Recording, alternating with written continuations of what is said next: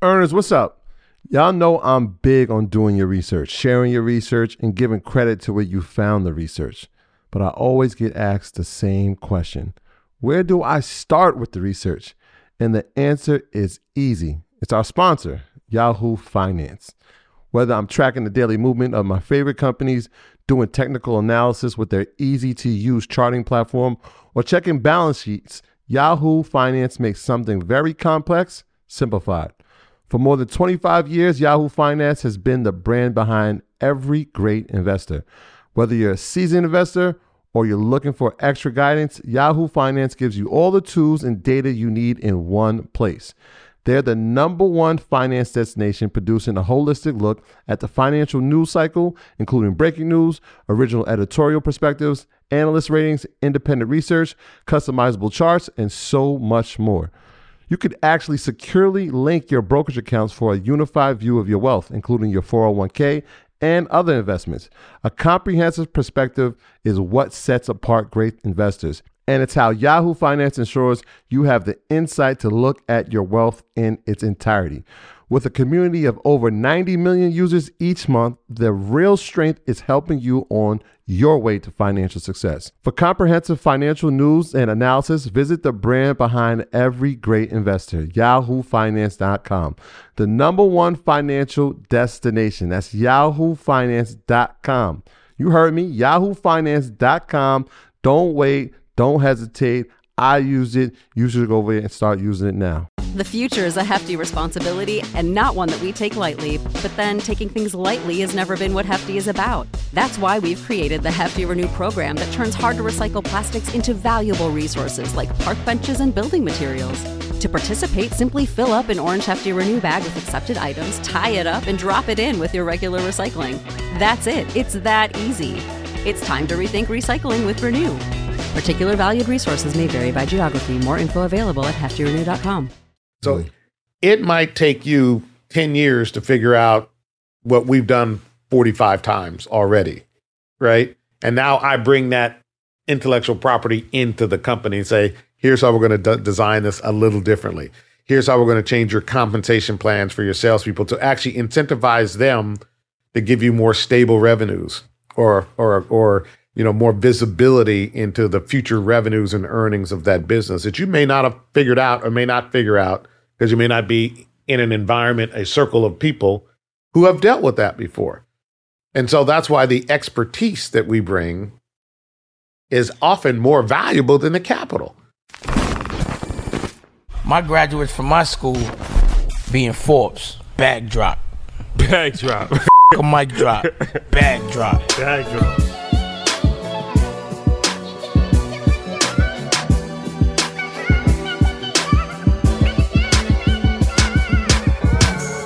All right, guys, welcome back, EYL. This is a very special episode. Let's call it the Icon Edition. It's also the earliest episode that we've ever recorded. Oh, I thought it was your choice to get here this early. Well, I mean, once we got the time slot, we make it work. We're working up 24 hours. You got it. I'm with you. So, and I did get the memo. As far as you didn't get the memo. I did not. I stayed on brand, and everybody else looks in three-piece. Yes, the blue blazer with the three-piece suit look. Yes. This is the brand. This is the new brand. That's the new brand. This is y'all's new brand. This is the Icon Edition brand. We're rebranded. It's called Rebrand. Yeah. So, you know, this is a very full circle moment for us because I think probably 3, maybe 4 years ago, right? So a lot of this started for us on social media, on Instagram. And I used to write a lot, write like blogs, but I put it on Instagram. Mm-hmm. So I would write about a whole bunch of different topics. And one of the topics that I wrote about was you. Oh. You had a cover of Forbes. Mm-hmm. And I think in my year, like 3 or 4 years ago. So I put the cover up and then I wrote like a 3-paragraph description of the whole situation. And then my whole point of it was, at that time specifically, I didn't feel that enough people knew who you were. I remember that. You remember it? I remember that. One of my guys sent that to me. Yeah. He said, oh, you got to meet this cat. Yeah, I remember that. That's so funny. That's crazy. So you know, I was real passionate. And I kind of was like, you know, we put too much emphasis on sports and entertainment, and we know it, but this is the most wealthiest black person in American history, and a lot of people don't know who he is. So long story short, fast forward now, I think a lot of people do know, especially after the Morehouse situation. We'll talk about that. But still, the wealthiest black person in America. 4 years ago was true. 4 years later, still true. And still, that's an accomplishment. And not through sports or entertainment. I think that that's something that's extremely important, especially for young people to understand that, you know, you can reach levels of success in our culture and our communities and not necessarily do it through sports and entertainment. I think that was one of the pillars that when we started was like, let's show everybody what they can be, the possibilities and the realms of things they can be outside of those two things, which we knew that we could be great at. But let's show them somebody who's doing something that's far beyond that and is succeeding at a different level as well. So definitely one of the pillars of Earn Your Leisure. Yeah. So Robert Smith, CEO and founder of Vista Equity Fund, he is actually a very prolific person because if you read his bio, it's like 45 different things. He's a chairman of Carnegie Hall. Yes. He's a family man. Yeah, absolutely. That's probably the most, that's what I should have said first. He used to do a variety of different things. So he used to be an engineer, and then he used to actually work on the corporate side for financing as well. So it's an extremely impressive background because most engineers, that doesn't usually mix. That's like, you know what I'm saying? A weird combination. That transition is epic. Yeah, Wall Street and engineers like at the same time. Yeah. He could build your house and give you financing. Yeah. It's a little closer than you think, and we'll unpack some of that. Yes. Okay. Yeah. But this is going to be a very dynamic conversation, something that, you know, extremely excited about. And I got to tell this story. I told this story in LA, but this is something that I think is very important to tell because the first time that we met him was in Harlem. Yes. And shout out to our guy, Steve Harvey. Yes. So he invited us, and you were doing something for colon cancer, I believe. Yeah, prostate cancer for African-American men. Yes. Prostate cancer. So it was something that, you know, I always remembered that moment because it was in the projects, in Wagner Projects in Harlem. And that's where he chose to actually do that and educate. And he brought a bunch of celebrities out. And that was something that was very impressive to me because it wasn't on Wall Street. It wasn't, you know, in Times Square. It was, you could tell that it was really for the community. And it was really a community-based initiative. And we'll talk about that as well. And when we met him, you know, we obviously are introducing ourselves. And the first thing he said to us is, "I love you guys." So I don't even think we got to say who we were. Yeah. It was like, I know these guys. Are you kidding me? You guys, I love them. So his humility was infectious and still is. And, you know, his charitable arms are just a million miles long. So I wanted the public to know that because a lot of times people don't know different things that happen. And it's not for you to say that, but it is for us to champion that. Yeah. Oh, and that's important. So well, that's important of media and us telling our own story. So you play a very important role and part in our community. It's not just the education of our community, about our community, but helping us understand how to uplift each other. And, you know, our community gets attacked from all sides for multiple reasons. But it has to come down to our community, defending our community in that context. And you guys play a very important role. Yeah. And as dynamic as the media is today, your role is even more important. So keep doing what you're doing and keep leaning in hard. Thank you. Yeah. Thank you. So that was an amazing moment. Thank you for joining us. Yeah. Okay, we can get to it. So you grew up in Denver. Yeah. In a very diverse neighborhood. They call it the Harlem of the West. Is that what they? Yeah, the 5 Points. Yeah. Can you talk about that? Your upbringing? Yeah, sure. You know, we as African Americans have had just a interesting journey, and you know, in points in time, you can kind of frame where different things happened to our community, and you know, things that we did of our community. And the thing I always point to is our not only resilience, but the ability to create things new and influence and change. I mean, a lot of American culture is coming out of our experiences. And music, of course, is one of the principal drivers of that. You know, I always say I grew up in a beloved community. And, you know, it sounds like you guys grew up in that as well, a place where, in my case, it was a completely segregated community. But, you know, the needs of the children in that community were being satisfied by the adults in that community. You know, those needs of love and guidance and instruction and everything from learning how to playing the piano to learning about science and, in my case, like rocketry and learning sports. I mean, that came from the members of our community. But you also saw the adults in that community defend the community and also try to make more progress. And the Five Points area is the area, one of the first areas that was settled by African Americans in Colorado. As we moved across this country, and typically it was, you know, at the end of, you know, the emancipation period, my family, many of them went into Pueblo, Colorado, but they came from, you know, Oklahoma or Tennessee, right? And you guys are all familiar with Greenwood. And part of our family tree comes out of there. Some of them actually owned the, you know, one of the pool halls and one of the hardware stores. And as that happened in the early 1900s in that massacre, they moved into Pueblo, Colorado. And then from there, so I'm fourth generation from Colorado. And so my family are families of teachers and educators and nurses and doctors. Think about that, right? You know, providing, I'm the fourth generation of my family to go to college. Wow. Right? There's very few families in America where it's four generations that have gone to college. And so what I saw growing up was a community that had a lot of wholeness, but was, again, being attacked on many sides. But I saw the adults like my parents, my father, and my mother, you know, pull together organizations to not just defend, but to advance. And one of the most important areas of advancement was, of course, education, you know, being educated. It was critically important to success and to creating, you know, financial opportunity and to frankly create, you know, stability in the community. Both of my parents were teachers, elementary school teachers. They both ultimately ended up getting doctorates in education, both ended up being principals. But I look also to the work they did civically in our family. Back then, it snowed a lot in Denver. You know, it's a whole climate change dynamic. I don't think we're addressing in this. But we can do that another day. And so we as kids always got excited about snow days, right? Man, we'd stay home. Our parents didn't. Why? Because at that time, our neighborhood wouldn't get the snowplow to come through for 3 or 4 days after it snowed. Now, you think about it, where your parents are trying to go to work, but they can't even get down the street. They can't get to the bus stop. They can't, you know, for those of us who had cars, you couldn't even drive because it was just snowed in.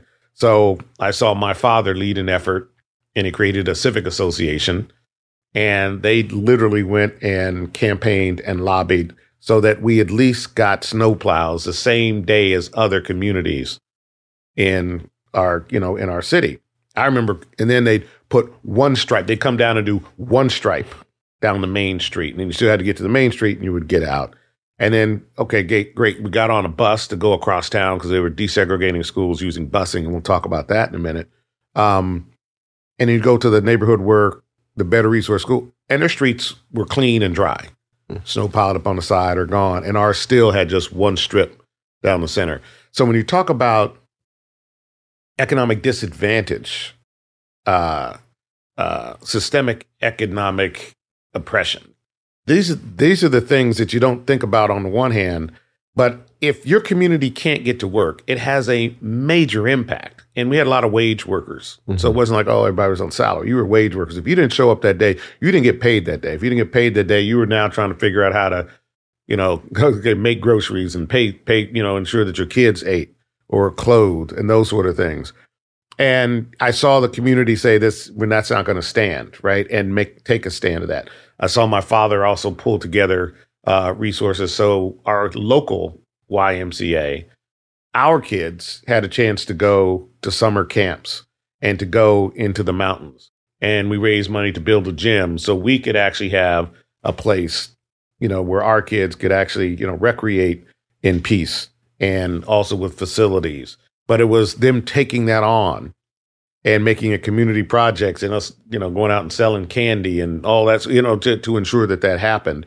And it was, I call it a spirit of self-determination that very much was part of the fabric of that community. And you saw people looking out for the kids. Look, that wasn't perfect. Like everything, you know, nothing is perfect, but you felt loved. You felt cared for, you felt protected, and you saw adults coming together for the betterment of that community. not episodically when something bad happened, but on a regular basis. And that's what I remember. And those are the things that really inform how I like to live my life. And I have an opportunity to do a little bigger platform than growing up there. But it's also, I call it rich with community life. You know, the music, we'd have the Friday night fish fries. And you guys too young, remember we used to do these, people take slides, pictures on slides, and you have a slide projector. You guys are laughing. You don't even know what I'm talking about. I know. I feel like that happened in elementary school. Yeah, right. You put the slide on projector. Yeah. Well, yeah, but people would go to people's homes and, bring food and potlucks and watch slide projectors of people's, what they did that summer. Mm. And then, of course, play cards and, drink whiskey and soda pop and all, and play music. And I mean, it was very vibrant. And I just remember that. And that wasn't like I said, episodic. That was kind of just the way we lived. So it was actually pretty cool. It sounds like, just having the foundation set, like you said, most of us don't come from, families that went to college. You had two educators in the home. You spoke about the impact your dad had. I remember hearing the stories about the impact that your mom writing the checks to the United Negro College Fund and what that profound impact had on you. I want to talk about that a little bit and Bus 13, like you kind of alluded to it, but the importance of that and how, having one bus in the community and the impact that had on you, and also the future of some of the people that were on that bus and how, they excelled as opposed to the people that didn't make it. Can you talk about that?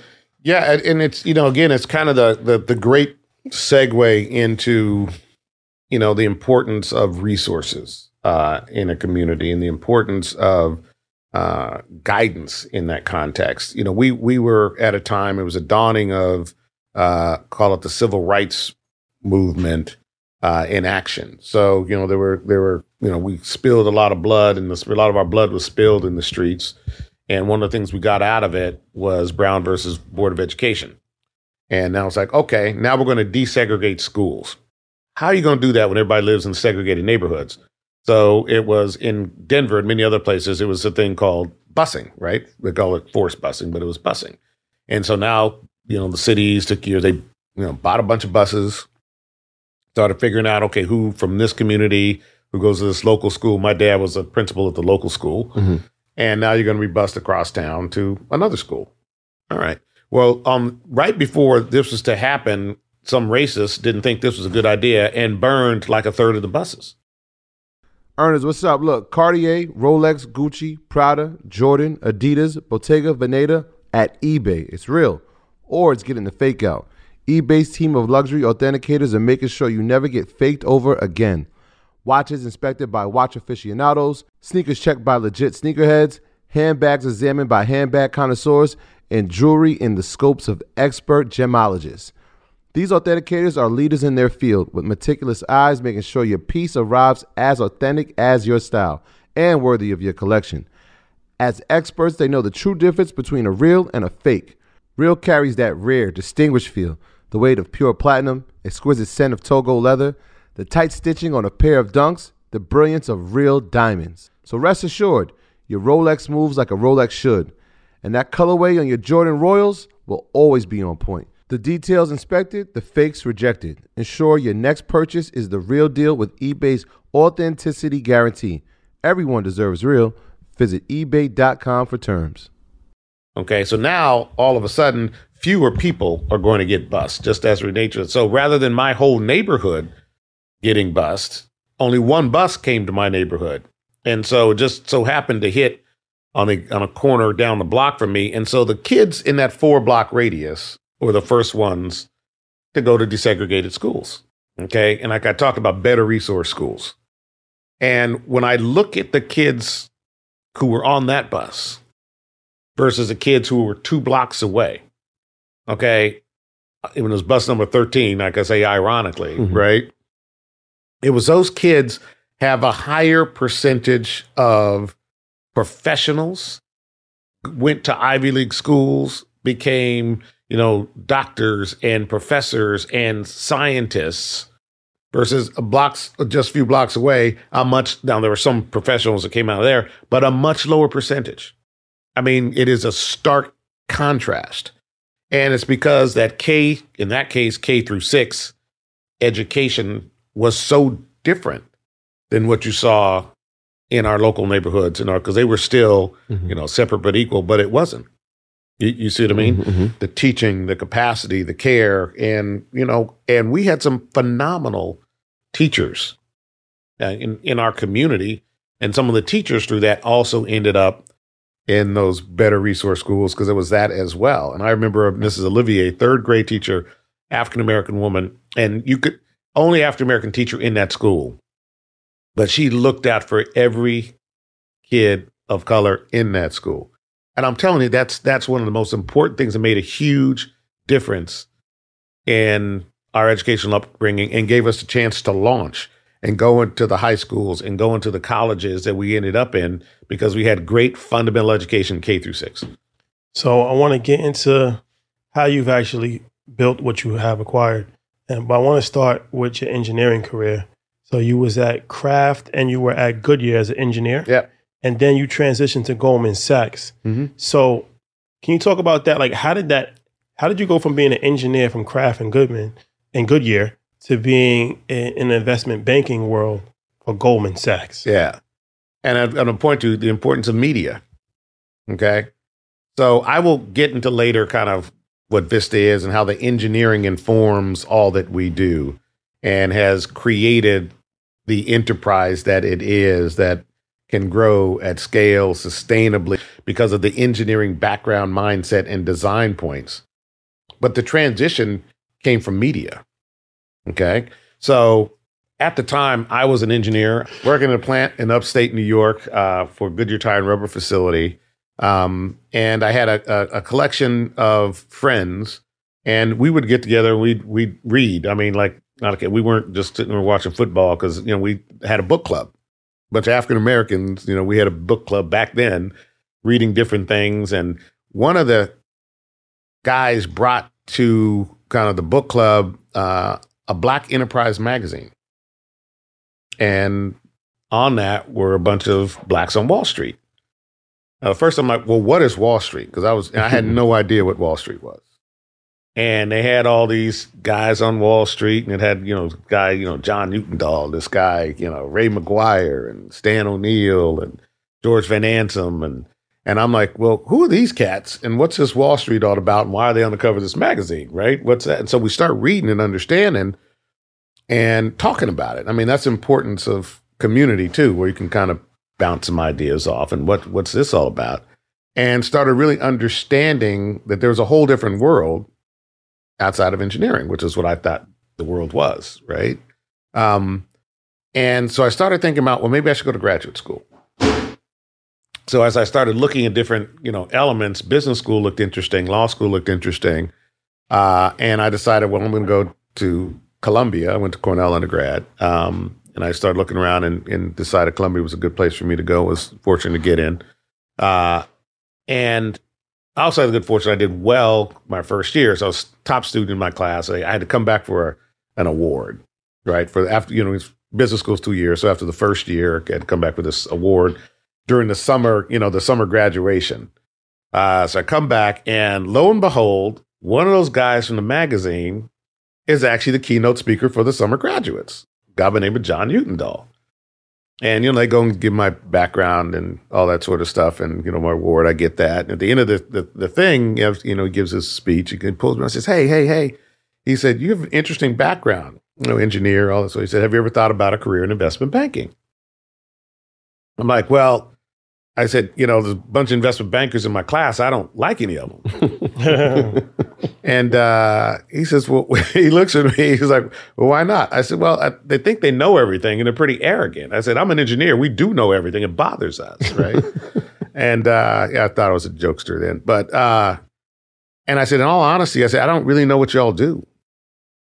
And he said, well, why don't you come have lunch with me? I said, sure. And being in Columbia, one of the advantages of being at Columbia Business School is you're, you know, a subway ride away from Wall Street. So I go down and sit with John, and I'm expecting, you know, half hour, 45 minutes. This guy's not going to give me any time. And we just start talking, and he's asking me my experiences. I'm telling him all the stuff I was inventing and doing and all that sort of stuff. And I guess he thought I was entertaining. But at the end of it, he said, let me introduce you to some people. And he picks up the phone and he calls, Ray McGuire. He picks up and he calls, George Van Ansem. He picks up the phone. He calls, Stan O'Neill. He's like, hey, there's a guy in my office, really interesting background. You guys ought to interview him and talk to him about a career in investment banking. And so, as a scientist, what you do is you analyze data and try to come to some conclusion and then act upon it with some activity. So now I'm entering my fall of my second year of business school, and I'm trying to understand what this investment banking thing is all about. Sure, I'm taking classes in finance and marketing and doing well, obviously, it's statistics and accounting, but I didn't understand the industry and the business of it. And these brothers all brought me in and had conversations with me and introduced me throughout the organization. I ended up having over 100 interviews with people on Wall Street, Goldman Sachs, Morgan Stanley, what's called a place called Bankers Trust at the time, JP Morgan. And through that, I said, wow, the business that I really like is mergers and acquisitions. Right? Okay. Because if you think about M&A, it's board level discussions, it's CEO level discussions, and it's how assets move across this planet. Right? Yeah. So I said, well, that looks really interesting to me. And this is another one of those life lessons. This is something you don't learn in school. It's an apprenticeship business. Someone has to decide that they're going to make you an apprentice in the M&A business and teach and train you how to do this. You can read all the books in the world, but you actually have to practice it, okay? You actually have to develop a set of skills that have to be honed through a set of interactions that create fact patterns that you can rely on to make judgments going forward. And so from that, I said, at the time, there are only really maybe 4 principal M&A shops, Goldman being one, that I thought actually that you can get better training there than anywhere else. And Goldman at the time had really prided itself on this teamwork dynamic.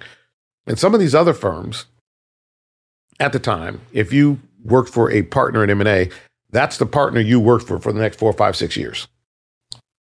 And if you were favored, then you do great. And if you were not, it'd be tough sledding, right? And you look in those departments, there are very few people who look like y'all and me.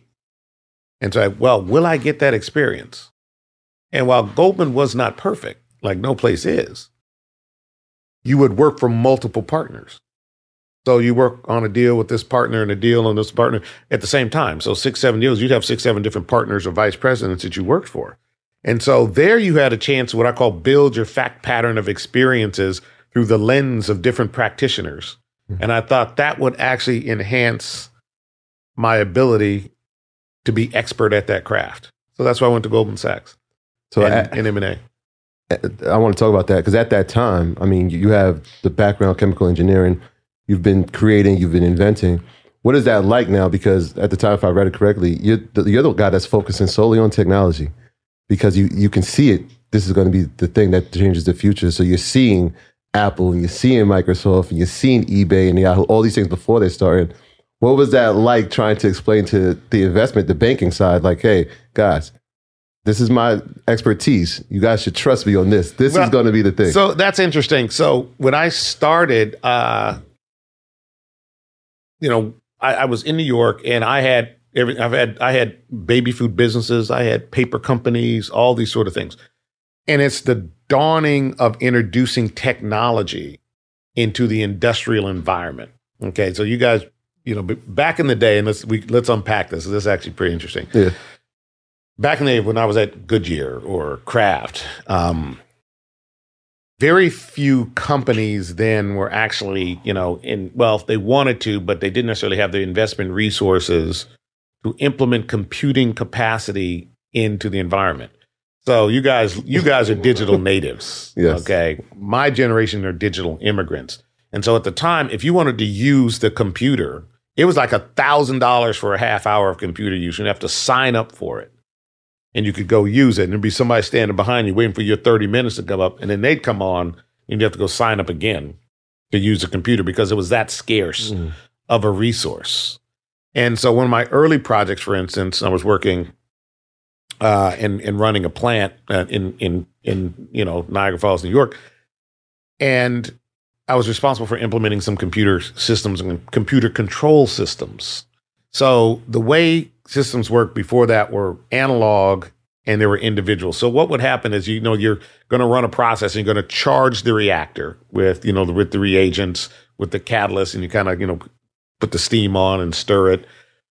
And then the reaction would kind of take off, right? And depending upon the rates of change and all that, you sometimes need to cool it or heat it up. So there'd be what I call, an episodic observation of the event.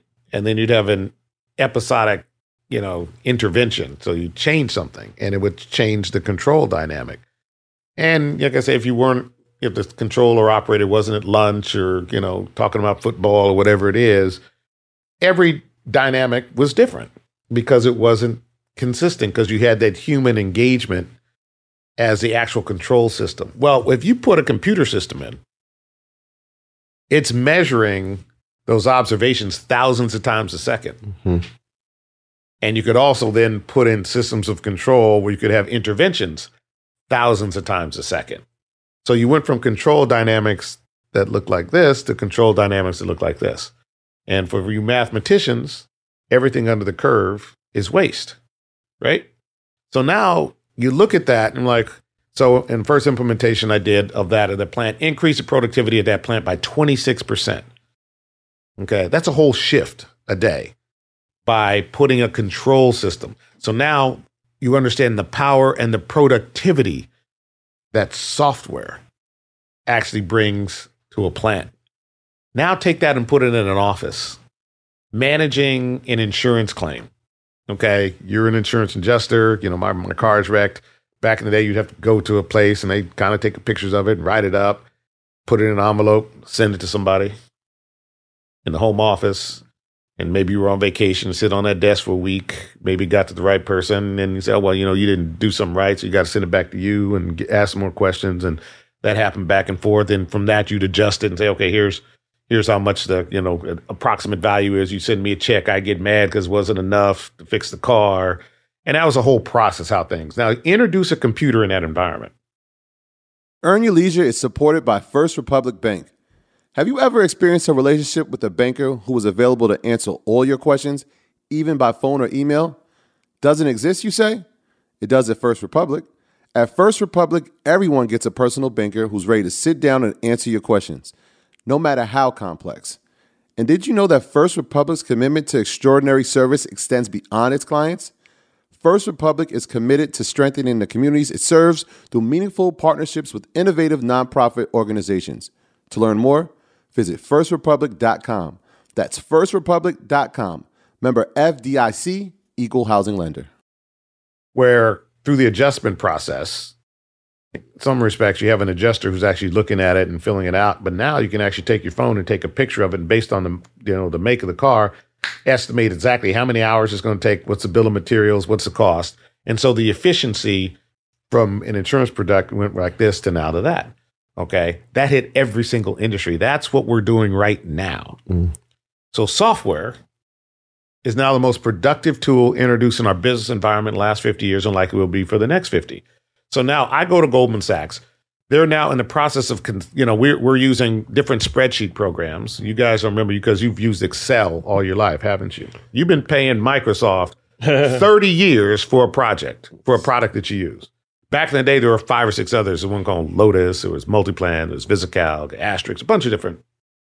And so there was always a fight as to which one of these programs you would use. But once you consolidate it on one, the efficiency of not having to move my project, which I did in Lotus, to yours, which did in Excel, because we're working on a team together. That's another efficiency that came out of the system by consolidating. So I'm now at Goldman. I'm now working on a bunch of different M&A deals and started to see what I'll call the recognition of efficiency that can come from consolidation on platforms. One of which we would compare these, put these things together called common stock comparisons, where you'd get up in the morning and you'd have to put together 45 different stock comparisons for work that you're doing. And you're sitting across the aisle working on, or, you know, down the hall working on something similar. And you're doing the exact same work he's doing. You just don't know that you're doing it. And you're both, you see all the inefficiency, whereas now once you have done that, how do I share it with you? And how do you, you know, you can do this part and do that part. It makes it much more efficient. Well, computer systems do that. So now we're getting more efficient in how we're processing deals and applications in all industries. And so now it's the dawning of what is technology being mainstay, staying real.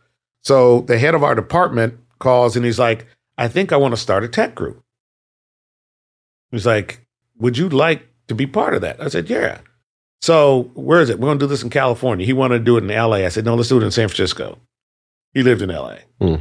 And I'm like, well, San Francisco's kind of, you know, Silicon Valley, all that sort of stuff. I said, that's where we got to go. So we agreed. And I was our first M&A banker on the ground focused on technology for Goldman Sachs in San Francisco. Okay. And so from there, I advised, you know, like I say, build companies like Apple Computer and Texas Instruments and Hewlett Packard and eBay and Yahoo. And what was amazing to me, because again, it's a dawning of an industry,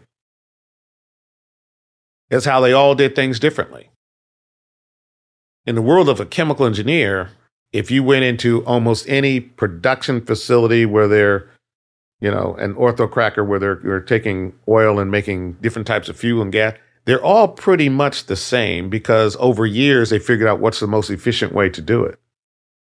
But that's not how the software industry was. Everybody did it differently. Their go-to-market, their product development, okay, because it was new.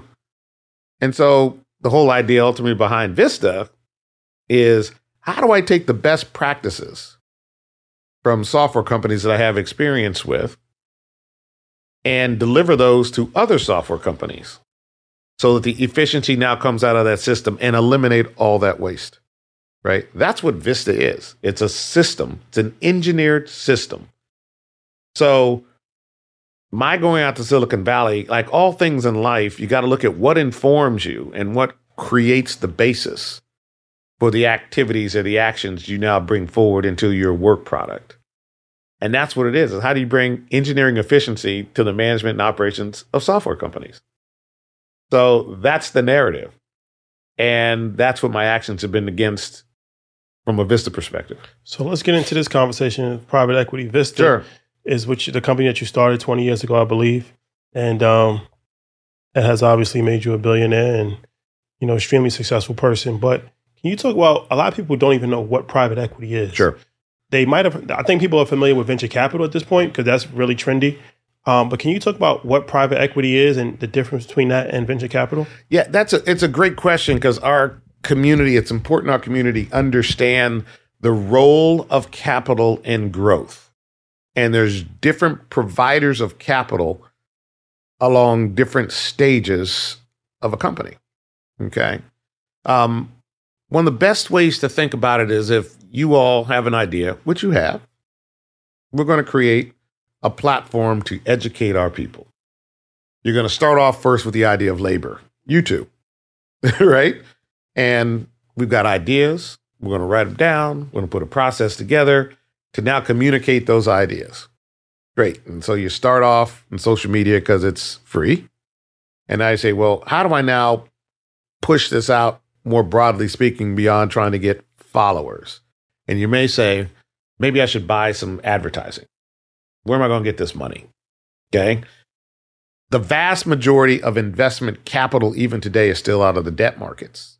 So unfortunately, 70% of our communities don't actually have a branch bank. So depending upon where you live, there's no bank that you have a banking relationship with. You can go and say, hey, I need $10,000, $50,000, $100,000 because look at how, you know, and they don't understand your business. I've got 840,000 followers. And if I had $20,000, I could rent a studio, okay, 5 times a month and get 1 million followers or 2 million followers. And by having 2 million followers, I can go get advertisers who will pay me to have access to, you know, my people, right? And if they pay me, I can now pay you back that money, and then I can invest it more in my business and make it grow. That's the capital cycle, and it's a virtuous one.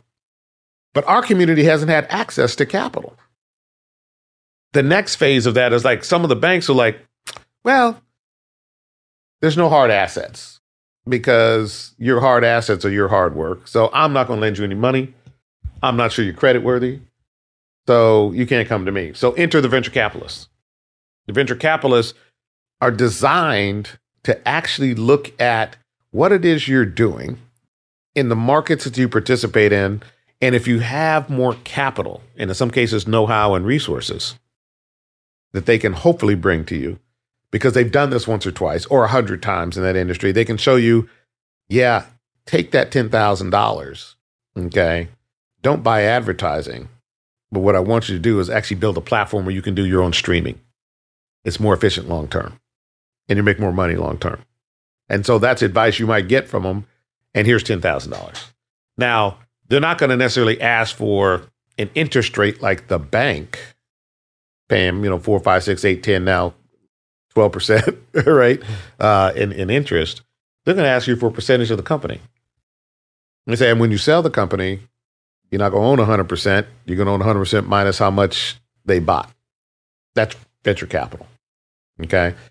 Now, years later, you're now running a big platform. You got 20 million followers. You've got advertisers making $8, $10, $15 million a month in advertising revenues, and what you're not spending on your team and crew because you're going to give them all raises because they're phenomenal. You guys should, I'm giving a shout out to them. So y'all should be thanking me. Noted. Yeah. So, but don't be too greedy. No. But now you're at the point where you're making, you know, 10, 30, 40, $50 million in revenues, and now you're trying to manage your business, how profitable and expenses and all that. And that's where private equity comes in. Private equity typically are larger checks, and we typically bring, in my case, we do buyouts. So we want to do control investments where you are selling control of your business. And you may say, well, why am I selling control of my business? A, you know, get the money, but B, what you really want is my know-how. Why do founders come to us? Because we've done it so many times in enterprise software. I can bring, remember those best practices I was telling you? Here's how you run your product development organization more efficiently. Here's how you run your go-to-market system more efficiently. Here's how you do your contract administration more efficiently.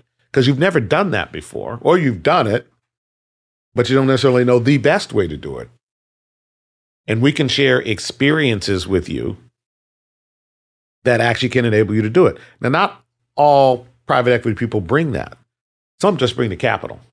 And they say, I just want to own the business, because if I buy the business and it's growing well over time, and they may put debt on the business, they're going to increase the value of that business. And then when they sell it, they make the difference between where they sold it and what they bought it for minus the debt that was in the company. So the way to think about that is, think about buying a house. If you go and it's a house worth $100,000, I know you guys talk about this in your show, and a buyout person can come and say, all right, I'm going to buy it for $100,000. Okay. But then they go to the bank and they borrow $60,000. So they only have to put $40,000 in. But because it's in a good neighborhood, 5 years later, it's now worth $200,000, $300,000, whatever it might be. Right. Or they fixed up the house. They went in, put a new porch, and put $40,000 in to really improve the value of the house. Now I can sell it for $300,000. They sell it for $300,000. They pay back the $60,000 to the bank. They've been paying interest along the way, right? And that difference, they put in $40,000. The difference is what is profit, and that's what private equity firms do. Okay, as an owner of a private equity firm, that difference in value, if I borrowed the money or raised the money, I've got to pay my investors back. And then I get a percentage of the profits. So that's how that works. So it's just a different form of capital. So you're just buying companies, as opposed to where venture capital, they're investing in companies, but the owner still runs it. You're actually taking control and ownership of the company. Yes, but like 90% of the founders that we buy our companies from are still involved in the business with us or in our ecosystem, okay? And so you're taking control, but you're also investing in the infrastructure. And I like to use words, you're accelerating the corporate maturity of that business. So it might take you 10 years to figure out what we've done 45 times already, right? And now I bring that intellectual property into the company and say, here's how we're going to design this a little differently. Here's how we're going to change your compensation plans for your salespeople to actually incentivize them to give you more stable revenues or you know, more visibility into the future revenues and earnings of that business that you may not have figured out or may not figure out because you may not be in an environment, a circle of people who have dealt with that before.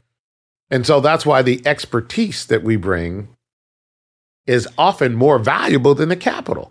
Yeah, it feels like the highest level of mentorship slash internship, where it's like, you're giving it to me because you've already been through it. Right. Yeah. And we create an ecosystem where our founders are, we intentionally bring them together, our CEOs. We have 26 events this year, okay? We've got 86 software companies today. We've got 95,000 employees. But we have an event, you know, last one, our CXO event, I had 450 CXOs. So that's, you know, CEOs, chief financial officers, chief marketing officers, you know, CISOs, all that in one city for 3 days, in that case, going through 7 or 8 different tracks. So if you're a CFO of a $40 million software company, you're sitting next to a CFO of a $400 million software company, sitting next to a CFO of a $3 billion software company. You all are dealing with different things on the one hand, but you want to understand what you need to do to build your organization so you can support $400 million worth of growth. And you want to understand what you need to do in your organization at $400 million so you can support a $3 billion. Yeah. You're not going to get that anywhere else but at Vista. You see what I mean? Yeah. Oh, and by the way, we do that for the product and technology groups as well. And we do it for separately. And we'll do it for our talent organizations, talent development. And we'll do it for go-to-market. You see what I mean? All of those are elements that are value-add, intellectual property, best practices that we now share with the community of founders and executives in all of our portfolio companies. So it gets back into that efficacy, that efficiency I talked about in engineering. Yeah. Now, I could hope that you could figure this out, and I can invest in your company and hope you figure it out, and if you don't, I'll fire you. But we don't take that approach. We say, let me give you tools and systems, and let me actually equip your management team with tools and systems so they have a higher probability of being successful, as opposed to let me just hope you get it right or you figure it out. You see what I mean? Yeah. That's the difference in how we approach the market.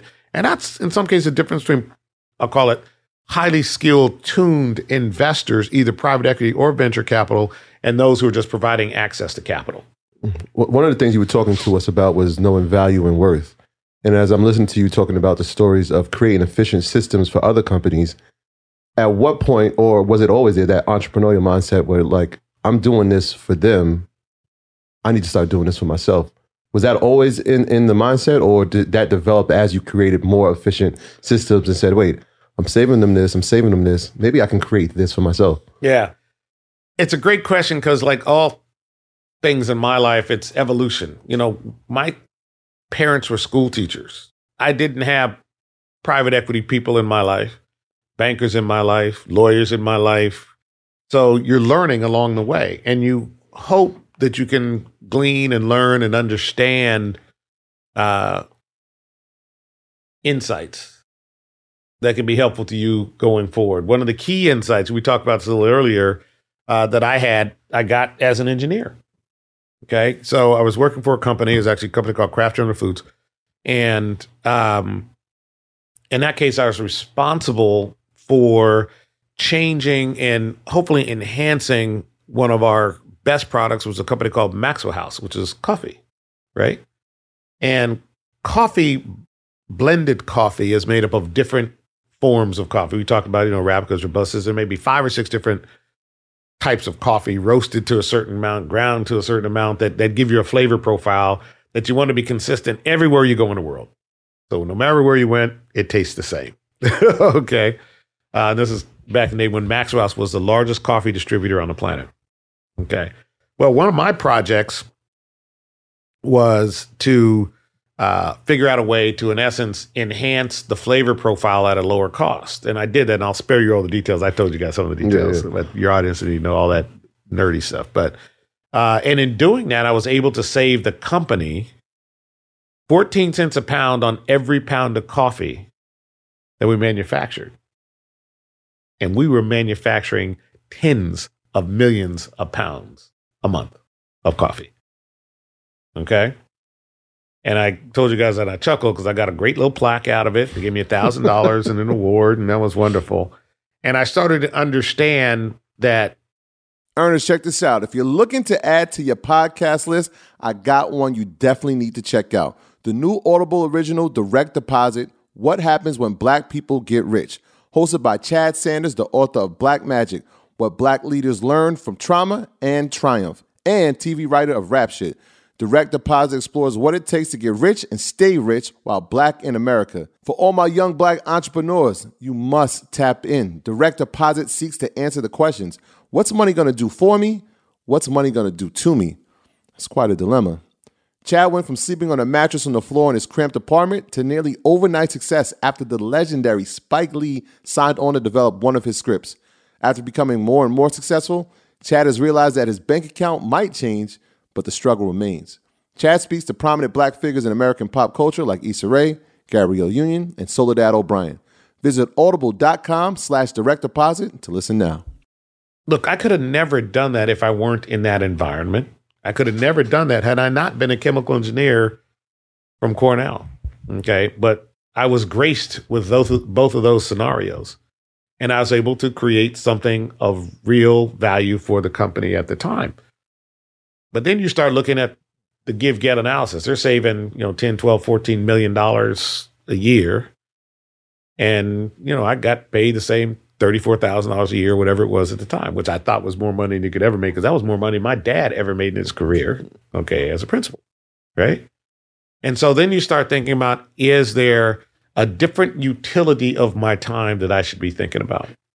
And ultimately, what I actually realized, and, you know, we chatted about this a little earlier, through my interactions with John Utendahl and Ray McGuire and these sort of folks, the power of capital versus labor. And we just talked about labor and you all's labor to create this platform. At some point you realize, if I had a different quantum of capital, you could reach more people on accident than you do through flying around and doing events, if you utilize that capital efficiently. You see what I mean? And so that's kind of the next evolution. Work smarter, not harder. Yeah, right. Okay? And in some cases, you learn it. In some cases, someone tells you, right? And in some and if you get it right, you then can do it at increasing scale and efficiency. And we call it the unit economics of your productivity go up with every time you do it as opposed to down, right? So those are the dynamics that informed me on understanding capital. And one of the things we talked about, you know, capital markets are just basically equilibrium systems. That's what we learn in chemical engineering, is understanding equilibrium systems. It's actually the same thing in some respects.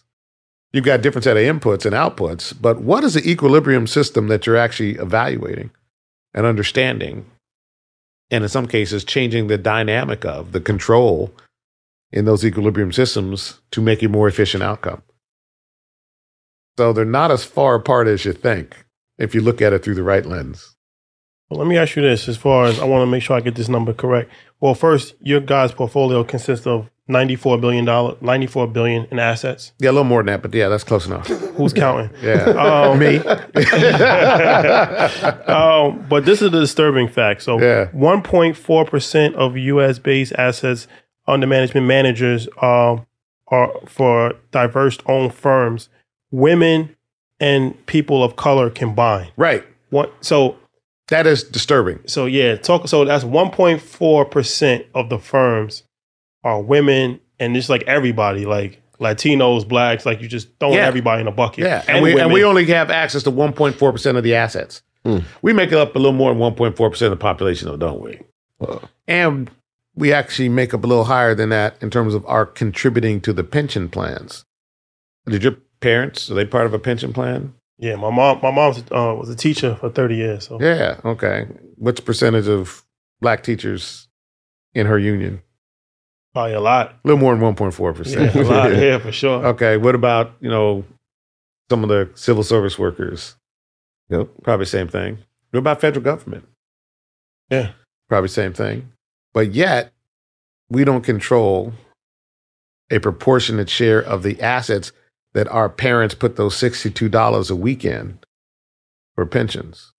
And we, our parents, go out, work so hard, send us to school, send us to college, get educated, to go manage this capital. But yet, they don't get the capital to manage. That, as you know, flows back in our communities at much higher rates than almost anything else. Because as you do better, you typically are enhancing your community at much higher rates than non-people of color.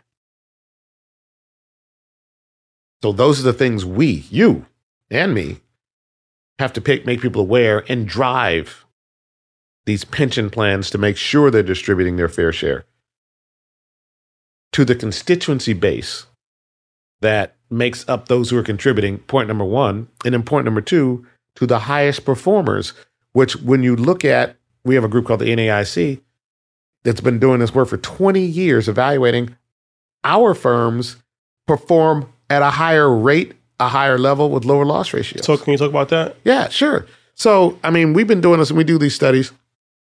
We have over the last 20 years, especially in the private equity business, returned more capital, had fewer losses, lower loss ratios than majority white firms, but yet we get less than 1.4% of the allocation of capital.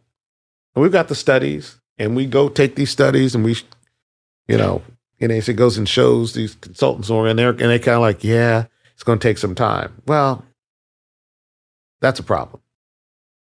Okay. Those are the things that destabilize communities. If they feel there is injustice in the way people are treated and it's not a meritocracy, that's a dynamic that has to change. And there are certain leaders who are doing a good job of that. You know, somebody criticized, honestly, New York does a pretty good job of it. New York State, New York City, just to call out, we're sitting here now, right? In understanding that, and, you know, comptrollers and treasurers, you know, DiNapoli being one and Lander being the newest one in New York City, understand that and have been driving the programs in that regard. And that's why some of the returns are some of the highest in the U.S., because they recognize that fact. And there's some states that don't recognize and don't do anything about it, and they've got some of the lowest returning plans. You see what I mean? It's economic necessity at the end of the day. And It's fairness that's actually going to move our society forward. Yeah, in 2019, I want to talk about this. Obviously, your philanthropic efforts have been well documented. Morehouse. Philanthropic. I'm sorry. Yeah, I know it's early. It's early. I was thinking philanthropy and philanthropic. Yeah. So I appreciate you. Combo word. Well documented. They give back to the senior class of Morehouse, and then I recently, you know, saw that the parents as well of some of the students. Their tuitions, well, their student loan debt. Parent plus loans were taken care of. But one of the things I heard you speak about, and I've never heard it, was broadband deserts. Yeah. And how HBCUs are disproportionately affected by having broadband deserts. Not a topic that I've heard discussed, you know, nationally or even in, you know, amongst communities about how that affects students long term and how it affects communities and education. Can you talk about your efforts to try to combat that? Yeah, it's a great question. Earners, what's up? Today's episode is sponsored by SunChips Art Scene. SunChips believes in the power of diverse voices, but many women and people of color aren't always seen in the art industry. Help SunChips shine a light on underrepresented artists and champion diversity in the art scene by heading to sunchipsartscene.com right now. You'll be able to view the art collection on show in Miami Beach and vote for your favorite artist for the chance to win SunChips snacks for 1 year. The top 3 artists that receive the most votes will be commissioned by SunChips to create artwork that will appear on more than 20 million SunChips bags and across SunChips advertising in 2023. All right, so here's your voting details. Fans across the U.S. can visit sunchipsartscene.com between now and December 18th to view the collection on show in Miami Beach and cast their vote for their favorite art scene artists. SunChips will commission the top 3 artists that receive the most votes to create artwork that will appear on more than 20 million SunChips bags and across SunChips advertising in 2023. Consumers can vote once per day for the chance to win SunChips snacks for 1 year. There will be one winner each day from now to December 18, 2022. So head over to SunChips Art Scene, that's SEEN.com right now to cast your votes. Good luck, y'all. We've been talking about what is really the fourth industrial revolution that's occurring today. Every industry is being digitized. Every single one. I mean, you just look in our studio here and how much of this equipment is now digital versus what it was even 8 years ago, where it was analog, right?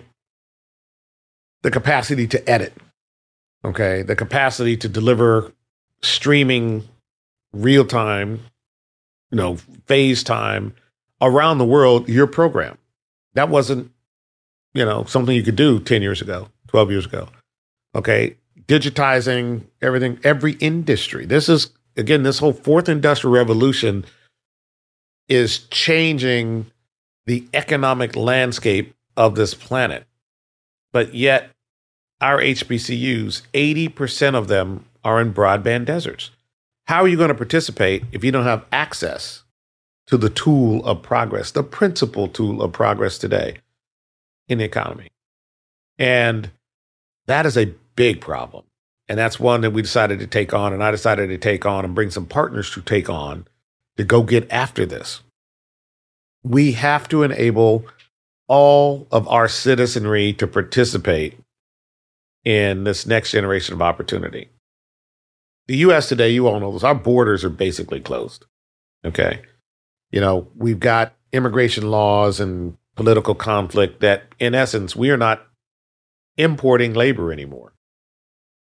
And as we need to grow as society, we need people. I always tell people the biggest issue, the most scarce asset we have on this planet today are software programmers.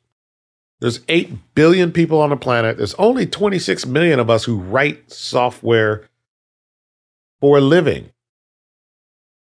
And it is that software that is required to digitize every industry on the planet. Automotive, healthcare, finance, banking. All of it is now requiring tools and systems that are digital in nature. But yet, one of the greatest infrastructures for training people, historically black colleges and universities, 80% of them don't have broadband access, where our kids can learn the tools of this craft in a way that they can participate effectively long term. And if we don't get this right now, 8 years from now, 10 years from now, 20 years from now, the market of change and opportunity and transformation will have been gone so far that we won't be able to participate in this next wave. We didn't get to participate in the great economic opportunity that was America in owning land, okay? Many of our families were unpaid labor, okay, which created massive wealth. And then you had GI Bill, Homestead Act, Southern Homestead Act. We didn't participate in that proportionately. We didn't get a chance to participate in the asset accretion in real estate because of redlining and those dynamics. And so now here we are, corporate America started to expand. It has taken a while for us to get, and we're still not even there, fair share of opportunity to participate as professionals environment. And now you're going through the fourth industrial revolution. If we don't participate here, it's going to be the same dynamic. That's why it's so essential that we equip our children and our communities with the tools, and they need to insist that those tools be provided and insist that they learn and train and develop ways to participate in this economy, in this digital economy. What percentage of your viewership you think is listening on some digital device or digital enablement? 100%. 100%. Yeah.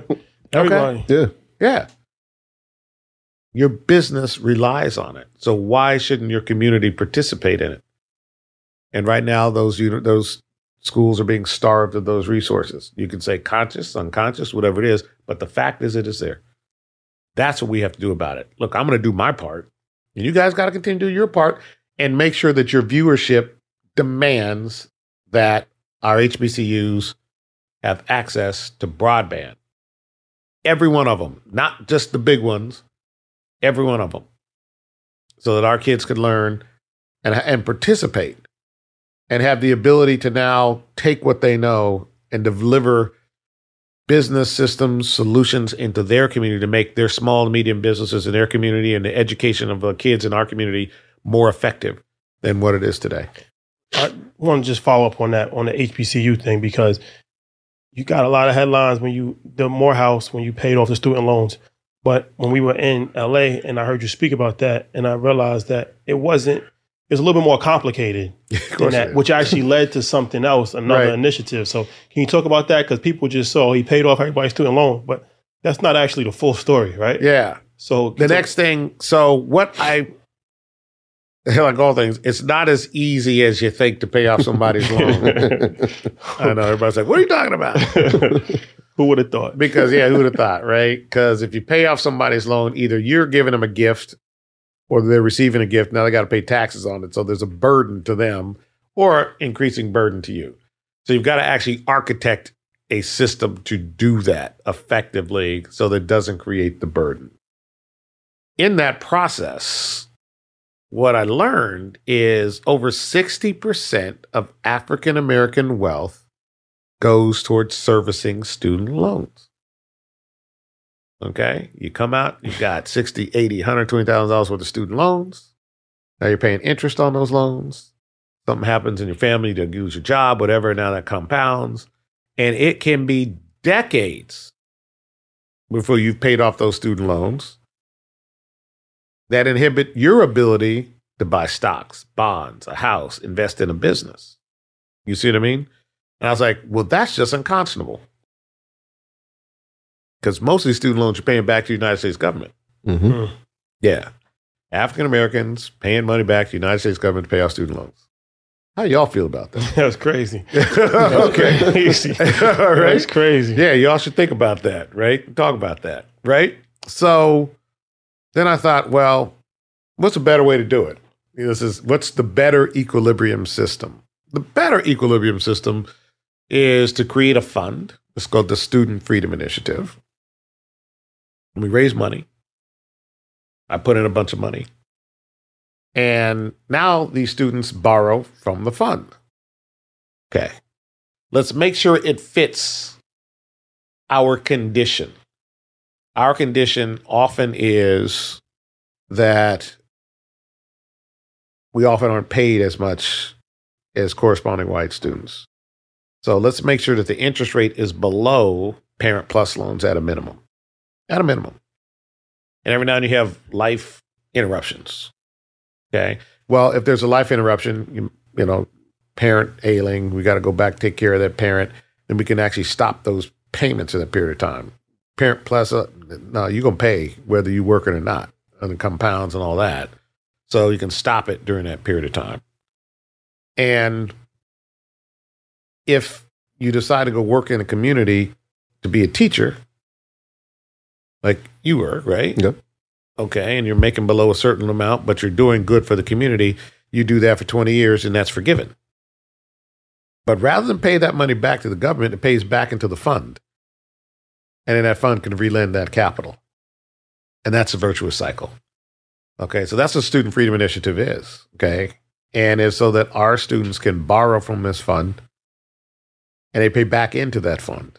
They can be reborrowed. So now you're taking care of your own community through your work in that regard. That's what it is. And the money goes back to the next generation of students. Right. So it's a recycle situation. Right. Yeah. I want to talk about an initiative, and I think it's pretty amazing, the 2% solution. Yeah. Whereas, and correct me if I'm wrong, but banks, right, determine on the profits that they make off their investments, they reallocate that back into their communities. They should. Well, right. I'll let you talk about the initiative. Yeah. But that's the point. It's like, you know, the average American individual gives about 2% of charity, you know, to charity every year. And African Americans actually a little higher, and people of color a little higher. And I said, well, if you just take that and apply that to corporations.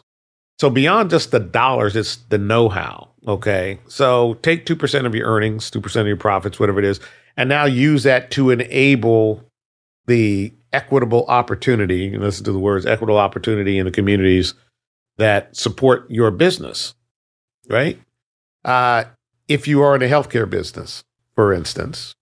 So why not take that and invest that in telemedicine solutions for communities that don't have access, right? If you're in the banking business, invest that in digital banking in the communities that don't have banks. My community that I grew up in didn't have a branch bank, okay? If you're in the supermarket business, 2% of that to go to providing access to high-quality foods, low cost in the community. My community I grew up in did not have a supermarket. Still doesn't. Think about that, right? We had to drive across town or go to local convenience store where the prices are 3, 4, 5x. You see what I mean? Mm-hmm. So that's what the initiative is designed to do, is to bring a consciousness to how you can actually enable citizenry to have opportunities to participate, in that case, in our economy as full citizens. That's what it's designed to do. I mean, it feels pretty simple, right? Makes sense to me. Hope, Mr. Smith, you've been a gentleman and a scholar. Thank you for joining us. Anything that you would like to leave the audience with? Any last words or anything that you would like to leave them aware of? I will leave you all with something. Make sure you continue to expand your voice. And we talked about this earlier this morning, the importance of you thinking about bringing scale to this platform and leave behinds, so that the youth that hear you or the parents that hear you can point their youth to your messages, your tools, and build systems for people to get more financially literate and enabled to be more effective in achieving their goals, which most people want financial independence and some freedom in their lives. And you all have a wonderful and great platform, and I sincerely mean that, and I congratulate you. Just continue to think about how you scale it effectively and efficiently. So good luck on that. And if I can ever be helpful, you know, just a text away. Sure. Well, we tried to get you out of, we had a big thing called InvestFest last year, and Tyler Perry and Steve Harvey were the keynotes. We were trying to get you, but yeah, you were out of, I think you were out of the country, right? Or you were on vacation. No, I remember. Yeah. But who knows? Let me know. Just maybe this year we could. Good. I look forward to keynote. Keynote. Yeah. Look forward to it. But, seriously. Love both those guys. Wanted to thank you for your time. And I'm sure we'll run into it. Well, we're actually going to see you next week. See you next week. Yeah. See you next week. It won't be the last time you see us together. Oh. Yeah. Good. Well, thank you guys. Keep doing what you're doing. No I appreciate problem. It. This is definitely off the bucket list of people that we wanted to sit down with. I told this when I woke up this morning, I'm like, I can't believe this is actually happening today. So thank you for blessing us with the knowledge and all pleasure. Your service as well. No, my pleasure. Yes, it's a blessing to be here with you, brothers. So keep doing what you're doing. Thank you. There you have it, guys. That's a wrap. All right, guys. Good. Did you record it? My graduates from my school being Forbes, backdrop. Backdrop. A mic drop. Backdrop. Backdrop.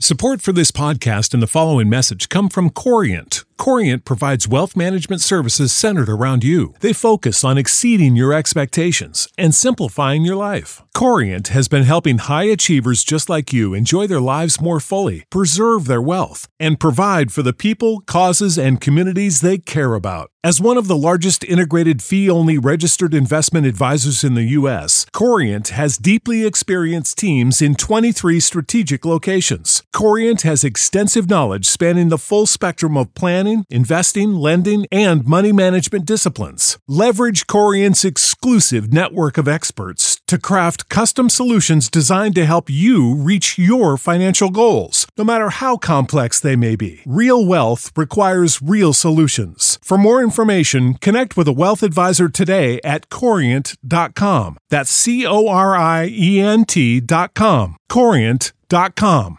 Ah, spring. Nothing like the world progressing towards summer to inspire your own progress. That's what life's all about, in your career, relationships, and your finances. Let's talk about that last one. With the Chime Secured Credit Builder Visa Credit Card, it's easy to start building credit with everyday purchases and regular on-time payments with no annual fees or interest. So your weekly grocery run can feel even more productive, and that morning coffee can taste like a little victory. And if your credit scores grow, so could your opportunities to get lower rates on loans, like for a new ride or finally having a home to call your own. Sounds like progress, right? With Chime's secure credit card, you can start improving your credit scores right away. Get started today at Chime.com/build. That's Chime.com/build. Chime feels like progress. The Chime Credit Builder Visa Credit Card is issued by the Bancorp Bank N.A. or Stride Bank N.A. members FDIC. Out-of-network ATM withdrawal and OTC advance fees may apply. Terms and conditions apply. Go to Chime.com/disclosures for details.